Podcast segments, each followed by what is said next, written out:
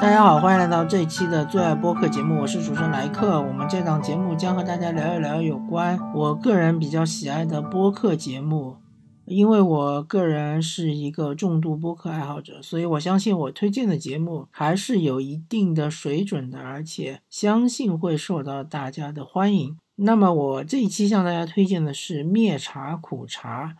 灭就是消灭的灭，茶就是一杯茶的茶。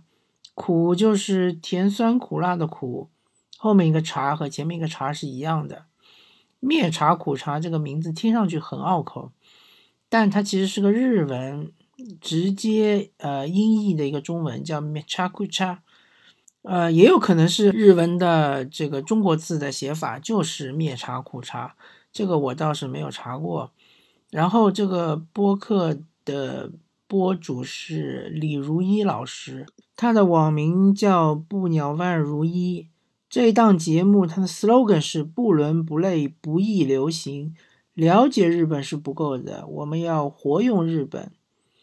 然后所谓活用，他在第一期节目叫做序，从了解日本到活用日本中，其实阐述的非常的清楚。我个人的理解也许不是特别的周全，然后我觉得他说的活用应该就是直接把日本的一些美学也好、哲学也好、他的一种生活方式也好，直接拿来为我所用，而不加掩饰的直接 copy paste。我个人是这么理解的，也许是错的。那么，请各位听众自己去听他的节目。他的节目的调调，我们可以从他的呃节目的标题呃了解到。比如说，第一期叫序，从了解日本到活用日本；第二期反人性的是类型，其中类型是双引号；第三期日本没有艺术；第四期听话观音。第五期日本的目录学，第六期如何把唯物主义排出体外，第七期民意职人与中国文化身份，第八期 CD 测标论，测标就是说一张 CD 它啊侧面有一个标签，然后第九期是柳宗悦的活用。柳宗悦应该是呃一个日本的一个文化名人，但是他生活的时代是比较久远的。然后第十期是追名林檎本格视觉系 curator。然后追名林檎，我相信了解流行音乐，特别是日本流行音乐的朋友们应该是知道的。如果你实在不知道，麻烦你到网上去百度一下。然后第十一期是活用北非谍影的和诗诗人。四山修斯，然后第十二期是猎奇迹正义，第十三期是穷风流里赞，第十四期是昭和晚期的日本主义，第十五期是为什么看村上春树，第十六期是大龙泳衣的创作特点，第十七期是艺术的对手，第十八期是户川纯的。史吹藏美学，第十九期是四十年前的少女偶像，第二十期是文学者，第二十一期是作为星象风景的浅草，第二十二期是银次郎的故事，第二十三期就是最近的一期是翠意气活气。呃，我其实对于最近的一期是。印象最深的，但是最近的一期它更新的日期也已经是去年的四月十四日，所以这个节目呢，它的更新周期相信大家已经了解了，是非常非常的呃间隔是非常长的，所以如果大家想要追更的话，可能会比较失望，因为它是不定期更新，呃，也不知道什么时候李如一老师有空，他就会更新一下。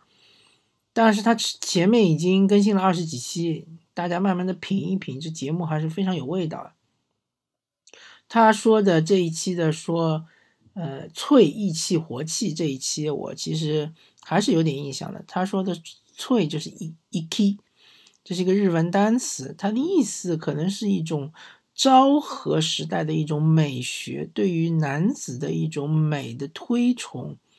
非常的有意思啊。呃，因为昭和时代离我们现在已经有些久远了，但是这个美学或者说这种哲学，它对于日本现代社会的影响还是非常非常深刻的。如果大家是对于二次元有那么一些熟悉的话，可以。呃，结合这一期节目看一看现在的一些漫画也好，动画也好，或者是呃游戏也好，它其实无时无刻不呃充斥着这种一 k 这种啊美学态度。然后前面一期说银次郎的故事其实也非常有意思，因为银次郎的故事这个电影非常的特殊，它是连续不断的每年都会推出一集新的电影。有一点像是我们国内的什么《喜羊羊大电影》啊，或者是《熊出没大电影》啊，每年都会推出一期，那他也是一样，他也会推出来。然后李如一老师他肯定不是从定演手法或者从剧本来聊这个，呃，这一期节目，它主要还是从日本人的一些呃哲学观啊，或者说他们的一些呃文化啊这种特点来聊这个节目。啊，推荐大家去听一听。如果你对日本真的是感兴趣，或者说你有幸是在日本生活，甚至于或者说你想要去日本留学，想要融入日本这个社会，当然相对来说是比较难的，但是也不是完全没有机会，对吧？大家可以去听一听李如一老师，因为他本身呢是一个呃有这种呃英文背景的一个。怎么说呢？他是一个音乐人吧，我可以这么认为吧。他是一个有英文背景的音乐人，然后现在长期生活在日本，所以他有自己独特的观察视角。他甚至有一种可以从英文世界来关注日本的这样一个视角，非常非常的有趣。感谢大家收听这一期的最爱播客节目，我是主持人莱克，我们下期再见，拜拜。